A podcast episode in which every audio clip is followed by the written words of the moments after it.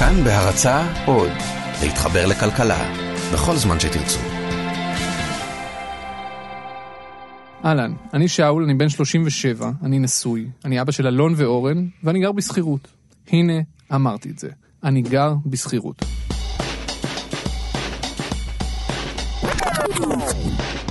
אני משלם שכר דירה של 4,500 שקל בחודש, כולל ארנונה, ואני גר בבית נחמד במושב עם שלושה חדרים וגינה קטנה. זה מה שתמיד רציתי, בית עם גינה קטנה. וחוץ מזה שהייתי מת שיהיה לי בית משלי, אבל אין לי שום דרך לקנות אחד כזה, אין לי תלונות. אני הילה, אני בת 33, אני נשואה ויש לנו תינוק, דניאל בן שנה וחצי. לפני שנה ומשהו, אחרי תלאות רבות של חיפושים והרבה רגעי ייאוש וקושי, קנינו דירה עם משכנתה. לפני חודש עברנו אליה. סוף סוף אני לא בחרדה מזה שיעלו לי את שכר הדירה מדי שנה, או פשוט יעיפו אותי מהבית בלי שום התראה מראש. לדניאל יש חדר משלו, אבל לנו יש שירותים משלנו. לא רע. אנחנו משלמים משכנתה שדי דומה לשכר הדירה הקודם שלנו, סביב 4,700 שקל בחודש, וגם לי, כמו לך, שאול, אין תלונות. אוקיי, okay, אז מי עשה עסקה משתלמת יותר? אני, המסכן שגר בשכירות, או הילה, שהיא טייקונית שקנתה בית? התשובה ברורה, אני. אבל בעצם היא לא כל כך ברורה. וזה בדיוק מה שבאנו לברר בפרק הזה, אחת ולתמיד. מה יותר משתלם, לקנות או לשכור?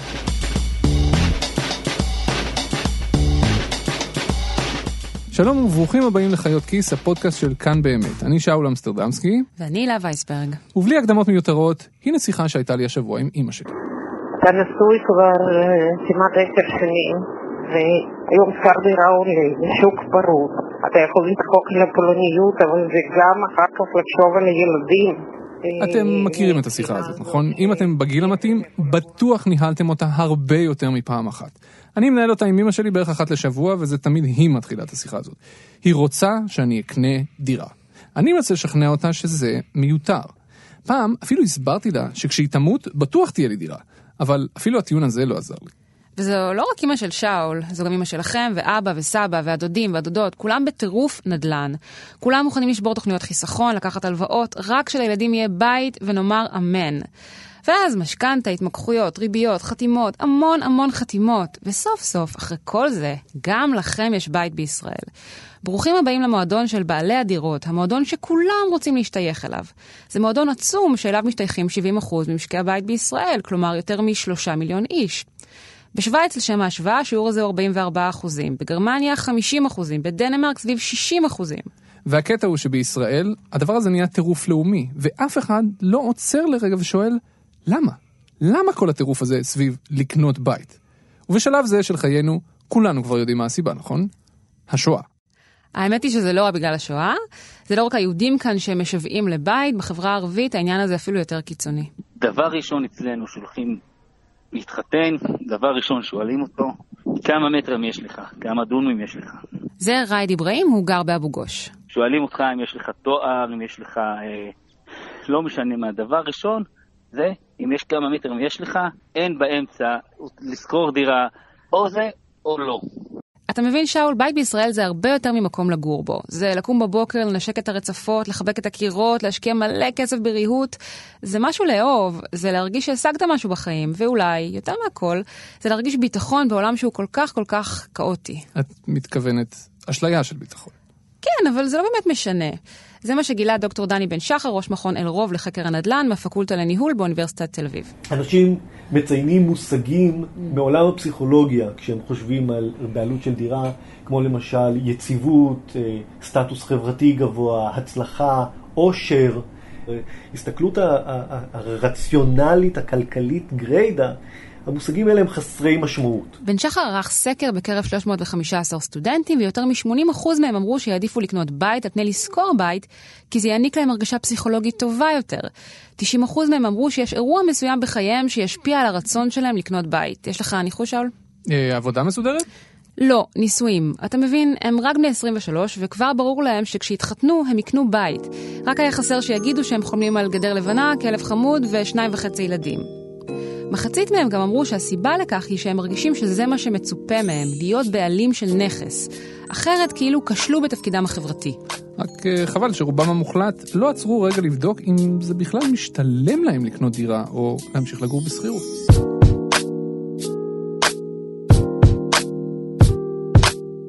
אם את מסתכלת משנת 1900, מתחילה בשנת, ברבעון הראשון של 1998, ועושה את כל החישוב הזה שאמרנו עם כל הנתונים... זה שוב דוקטור דני בן שחר, ומה ששמעתם עכשיו הוא החישוב שכמעט אף אחד לא עושה, אלא אם כן הוא כלכלן. בן שחר בדק את הדבר הבא, נניח שלי ולהילה יש את אותו סכום בבנק, 210 אלף שקל. ונניח שאני משקיע את הכסף בשוק ההון, מה שבאמת עשיתי. והילה מחליטה לשים את הכסף בדירה שלה. ארבעה חדרים, בלוקים, קירות, דבר שהיא באמת עשתה. במקביל, אני משלם שכירות, והילה משלמת משכנתה של 70 אחוז, אוקיי? אחרי 20 שנה, מי מאיתנו יצא עם יותר כסף בכיס? טוב, הממצאים בידיי. אתה רוצה שאתחיל עם הבשורות הטובות או הרעות? מאחר שאת מכירה אותי, הרעות. כן. אז הבשורות הרעות הן שלפי המבחן הזה, אם שנינו היינו מתחילים לפני 20 שנה עם 210 אלף שקלים בכיס, ואני הייתי מוכרת את הדירה שלי היום ומחסלת את מה שנשאר מהמשכנתה, אז לי היו בכיס מיליון ו-260 אלף שקל. ולך, שאול, היו רק 735 אלף שקלים. וזה אם היית משקיע בשוק ההון במסלול המסוכן יחסית של מניות בלבד. אוקיי, אז 20 שנה את עושה מיליון וכמעט 300 אלף, ואני רק 730 אלף. נכון. פחות. אוקיי, זה החדשות הרעות. בדיוק. מה החדשות הטובות? הטובות הן שאם היינו מסיימים את ההשוואה לפני עשר שנים, אז אתה היית מנצח אותי.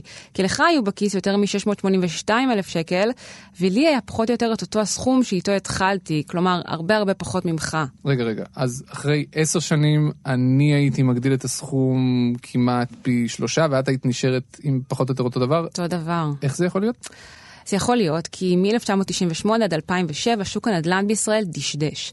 זה קרה אחרי גל העלייה הגדול של תחילת שנות ה-90, שהביא את הממשלה להתחיל לבנות דירות לעולים בקצב מטורף. כל כך מטורף שבנו יותר מדי דירות, יותר מהביקוש, עד שהמחירים התחילו לרדת. בתקופה הזו מחירי הדירות בישראל נשחקו ריאלית, כלומר יוקר המחיה עלה יותר ממחירי הדיור. מצד שני, שוק ההון דווקא זינק בתקופה הזו. הנה בן שחר. צריך לשים לב שהזיכרון שלנו הוא כאמור זיכרון קצר.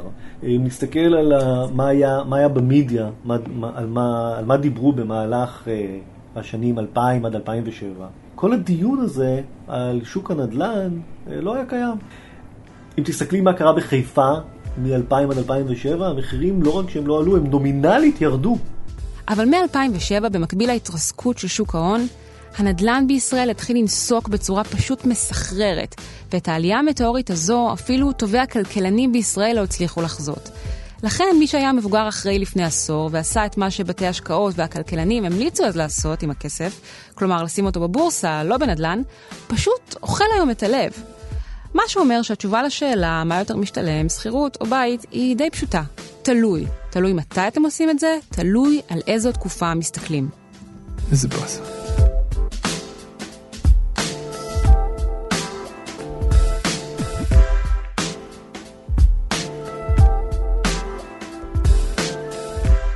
אבל יש עוד עניין, לפחות מבחינתי. זה לא רק מה ההשקעה יותר משתלמת, זו עצם המחשבה שאני שם את כל החסכונות שלי במקום אחד, בקירות. ואז, אני לא יודע מה, אני מפוטר, או חוטף מחלה איומה ולא יכול לעבוד יותר. אז לפחות אני לא משועבד לבנק, לא קשור אליו בשלשלאות כאלה. מקסימום אני אעבור לגור בדירה יותר קטנה, עם שכר נראה יותר נמוך, ויישארו לי כמה חסכונות. מבחינתי, זה ביטחון. זה חופש. יש בזה משהו, אבל מה לעשות, לקנות בית, בישראל לפחות, זה לפני הכל עניין של תרבות. בחלק מהמדינות באירופה למשל, וגם בארצות הברית ובקנדה, זה לא רק מקובל לגור בשכירות, אלא הממשלה גם עושה משהו כדי שאנשים ירצו לגור בשכירות, שיהיה להם כדאי. יש מודלים של שכירות לטווח ארוך, יש חברות שמשקיעות בנדל"ן ומשכירות אותו כחלק מהמודל העסקי שלהן. בחלק מהמקומות יש מגבלות על שכר הדירה ועל כמה מותר להעלות אותו מדי שנה. ובתנאים כאלה אפשר באמת לעצור רגע ולחשוב, מה יותר כדאי? אני אוריאל, אני בן 34, אני גר בניו יורק מזה שלוש וחצי שנים, עוסק בהייטק, גר בשכירות באיסט וילג' בדירת אה, שני חדרים מרווחת. אוריאל יכול לקנות דירה בניו יורק, אבל הוא בוחר לגור בשכירות, וגם רוב החברים שלו נוהגים כמוהו. אני מכיר מעט מאוד אנשים שקנו פה דירות, כמעט כל מי שאני מכיר אה, שוכר. גם יש פה נראה לי קטע הרבה של אנשים עוברים פה יותר דירות גם בגלל עבודות. כשבן אדם, אתה יודע, הרבה פעמים תעבור עבודה, עבודה תהיה בעיר אחרת, ועיר אחרת זה לא תל אביב נתניה, זה יכול להיות ארבע שעות נסיעה. אז אה, אנשים פשוט, כאילו, במקרה כזה אין גם. אין טעם uh, לקנות. איך, איך התנהג יש... שכר הדירה שאתה משלם בשנים האחרונות? הוא עלה או העלו לך אותו? לא, לא העלו לי אותו. בגלל שיש פה חוקי הגנת דיור יחסית טובים, אה, בעלי בית לא נלהבים אה, להחליף דיירים, כל זמן שיש להם דיירים שהם אוהבים, אני מקווה שבעל הבית שלי אוהב אותי. יש פה תרבות של אה, שכירות לטווח ארוך. ומצד שני, אצלנו, התרבות הזאת של בית בכל מחיר שקיימת פה מגיעה עם תג מחיר שעלול להיות מאוד מאוד כבד. היום המגבלות של בנק ישראל קובעות שאי אפשר לקחת משכנתה של יותר מ-75% מערך הבית, אם אתם זוג צעיר. אבל תחשבו רגע מה זה אומר 75%. זה אומר שאם אתם רוצים לקנות דירה בפתח תקווה, fucking פתח תקווה. היא תעלה לכם בערך מיליון וחצי שקל. בואו נגיד מיליון נקודה שש בשביל שיהיה לנו קל לחשב. זה אומר שתצטרכו להביא מהבית 400 אלף שקל. מאיפה תביאו 400 אלף שקל? וגם אם תצליחו לגרד את הסכום הזה איכשהו מכל הקרובים הכי רחוקים שיש לכם, המשמעות של לקחת משכנתה של מיליון ומאתיים אלף שקל, היא שתשלמו בסך הכל על הבית 2.2 מיליון שקל. מתוכם 600 אלף שקל זה רק תשלום הריבית. ובגלל שמחירי הדיור עלו מאוד בשנים האחרונות, גם גובה המשכנתה הממוצע עלה. והישראלים לוקחים היום את המשכנתה ליותר שנים. היום לוקחים משכנתה ממוצעת ל-22 שנה. רק לפני שנתיים זה היה 19 שנה. היום משכנתה ממוצעת בישראל היא 650 אלף שקל. לפני 6 שנים היא הייתה 550 אלף שקל. המשמעות היא שהמון משפחות בישראל נחנקות ממשכנתה כבדה, שלא בהכרח מתאימה לצרכים שלהם. 7,000 שקל למשק בית שמכניס 15,000 שקל, עם מה הם נשארים? עם 8,000 שקל בחודש אחרי המשכנתה? 3,000 שקל לגן הפרטי שלהם בגבעתיים, הם נשארים עם 5,000 שקל? פחות ארנונה והוצאות רכב, 2,000-2,500 שקל לחיות, ובסופו של דבר ככה בדיוק מגיעים לקו העוני ומטה. זה יובל גומל והוא יועץ משכנתאות. אני מכיר אנשים שמכרו את הבית שלהם כי הם לא יכלו לשלם יותר את המשכנתה. וזו בדיוק הסיבה שהמשפט השגור הזה שאנשים אומרים לשלם שכירות זה כמו לזרוק כסף לפח, הוא נכון, בדיוק כמו שלשלם משכנתה זה לזרוק כסף לפח. בשני המקרים מדובר בלזרוק המון המון כסף לפח. כי בסופו של דבר את המשכנתה משלמים, ואם לוקחים מיליון וחצי ומחזירים שתי מיליון, זה 500 אלף שקל ריבית. 500 אלף שקל זה שכירות ל-15 שנים. האם הזוגות הצעירים שיובל פגש במהלך עבודה שלו כיועץ משכנתאות עושים את השיקולים האלה? עושים חישובים של איזה מסלול עדיף להם? להשקיע את הכסף בקירות או במניות? התשובה היא חד משמעית, לא. אני הייתי מתעניין באותם זוגות צעירים והייתי שואל אותם, תגידו לי רגע, חסכתם, כל הכבוד, אתם בערך בני 32 בממוצע, מאז שהתחתנתם, כבר 7 שנים חוסכים, הגעתם להון העצמי הזה, עשיתם איתו משהו? איפה חסכתם אותו? השקעתם אותו בשוק ההון? ונחשי מה הייתה התשובה של מעל 90% מהלקוחות? ודאי שלא. הכסף יושב לי בבנק בריבית של 0.01. ואגב, ליובל בעצמו, למרות שהוא יועץ משכנתאות, ואולי בגלל שהוא יועץ משכנתאות ומכיר את האקסלים מקרוב, אין דירה משלו.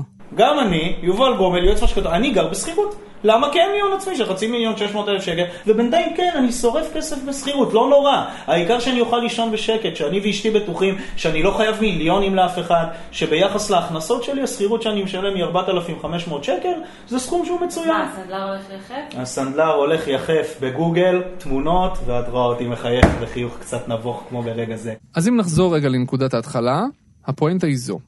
זה לא רק שאנשים כאן מתאבדים על דירה, כי זה מה שהחברה מצפה מהם לעשות, אלא שהם אפילו לא בודקים אם יש עוד משהו לעשות עם הכסף הפנוי שלהם חוץ מנדל"ן. זה נובע בין היתר מהעובדה שהזוגות הצעירים מוכרחים להביא הון עצמי מההורים שלהם, וההורים שלהם הו-הו-הו לא יביאו להם אפילו שקל אחד, אם מה שהם יעשו עם הכסף הזה זה להשקיע אותו במניות. רוצה קירות? קח אפילו 400 אלף שקל. רוצה כסף להפיק השקעה אחר? לך תמות. וההורים רוצים את השקט הנפשי, ההורים רוצים את אותו שקט נפשי. זה שוב דני בן שחר. שהם יודעים שלילדיהם יש את הכסף במונחים של uh, יחידות נדל"ן ולא במונחים של יחידות מזומנים בבנק.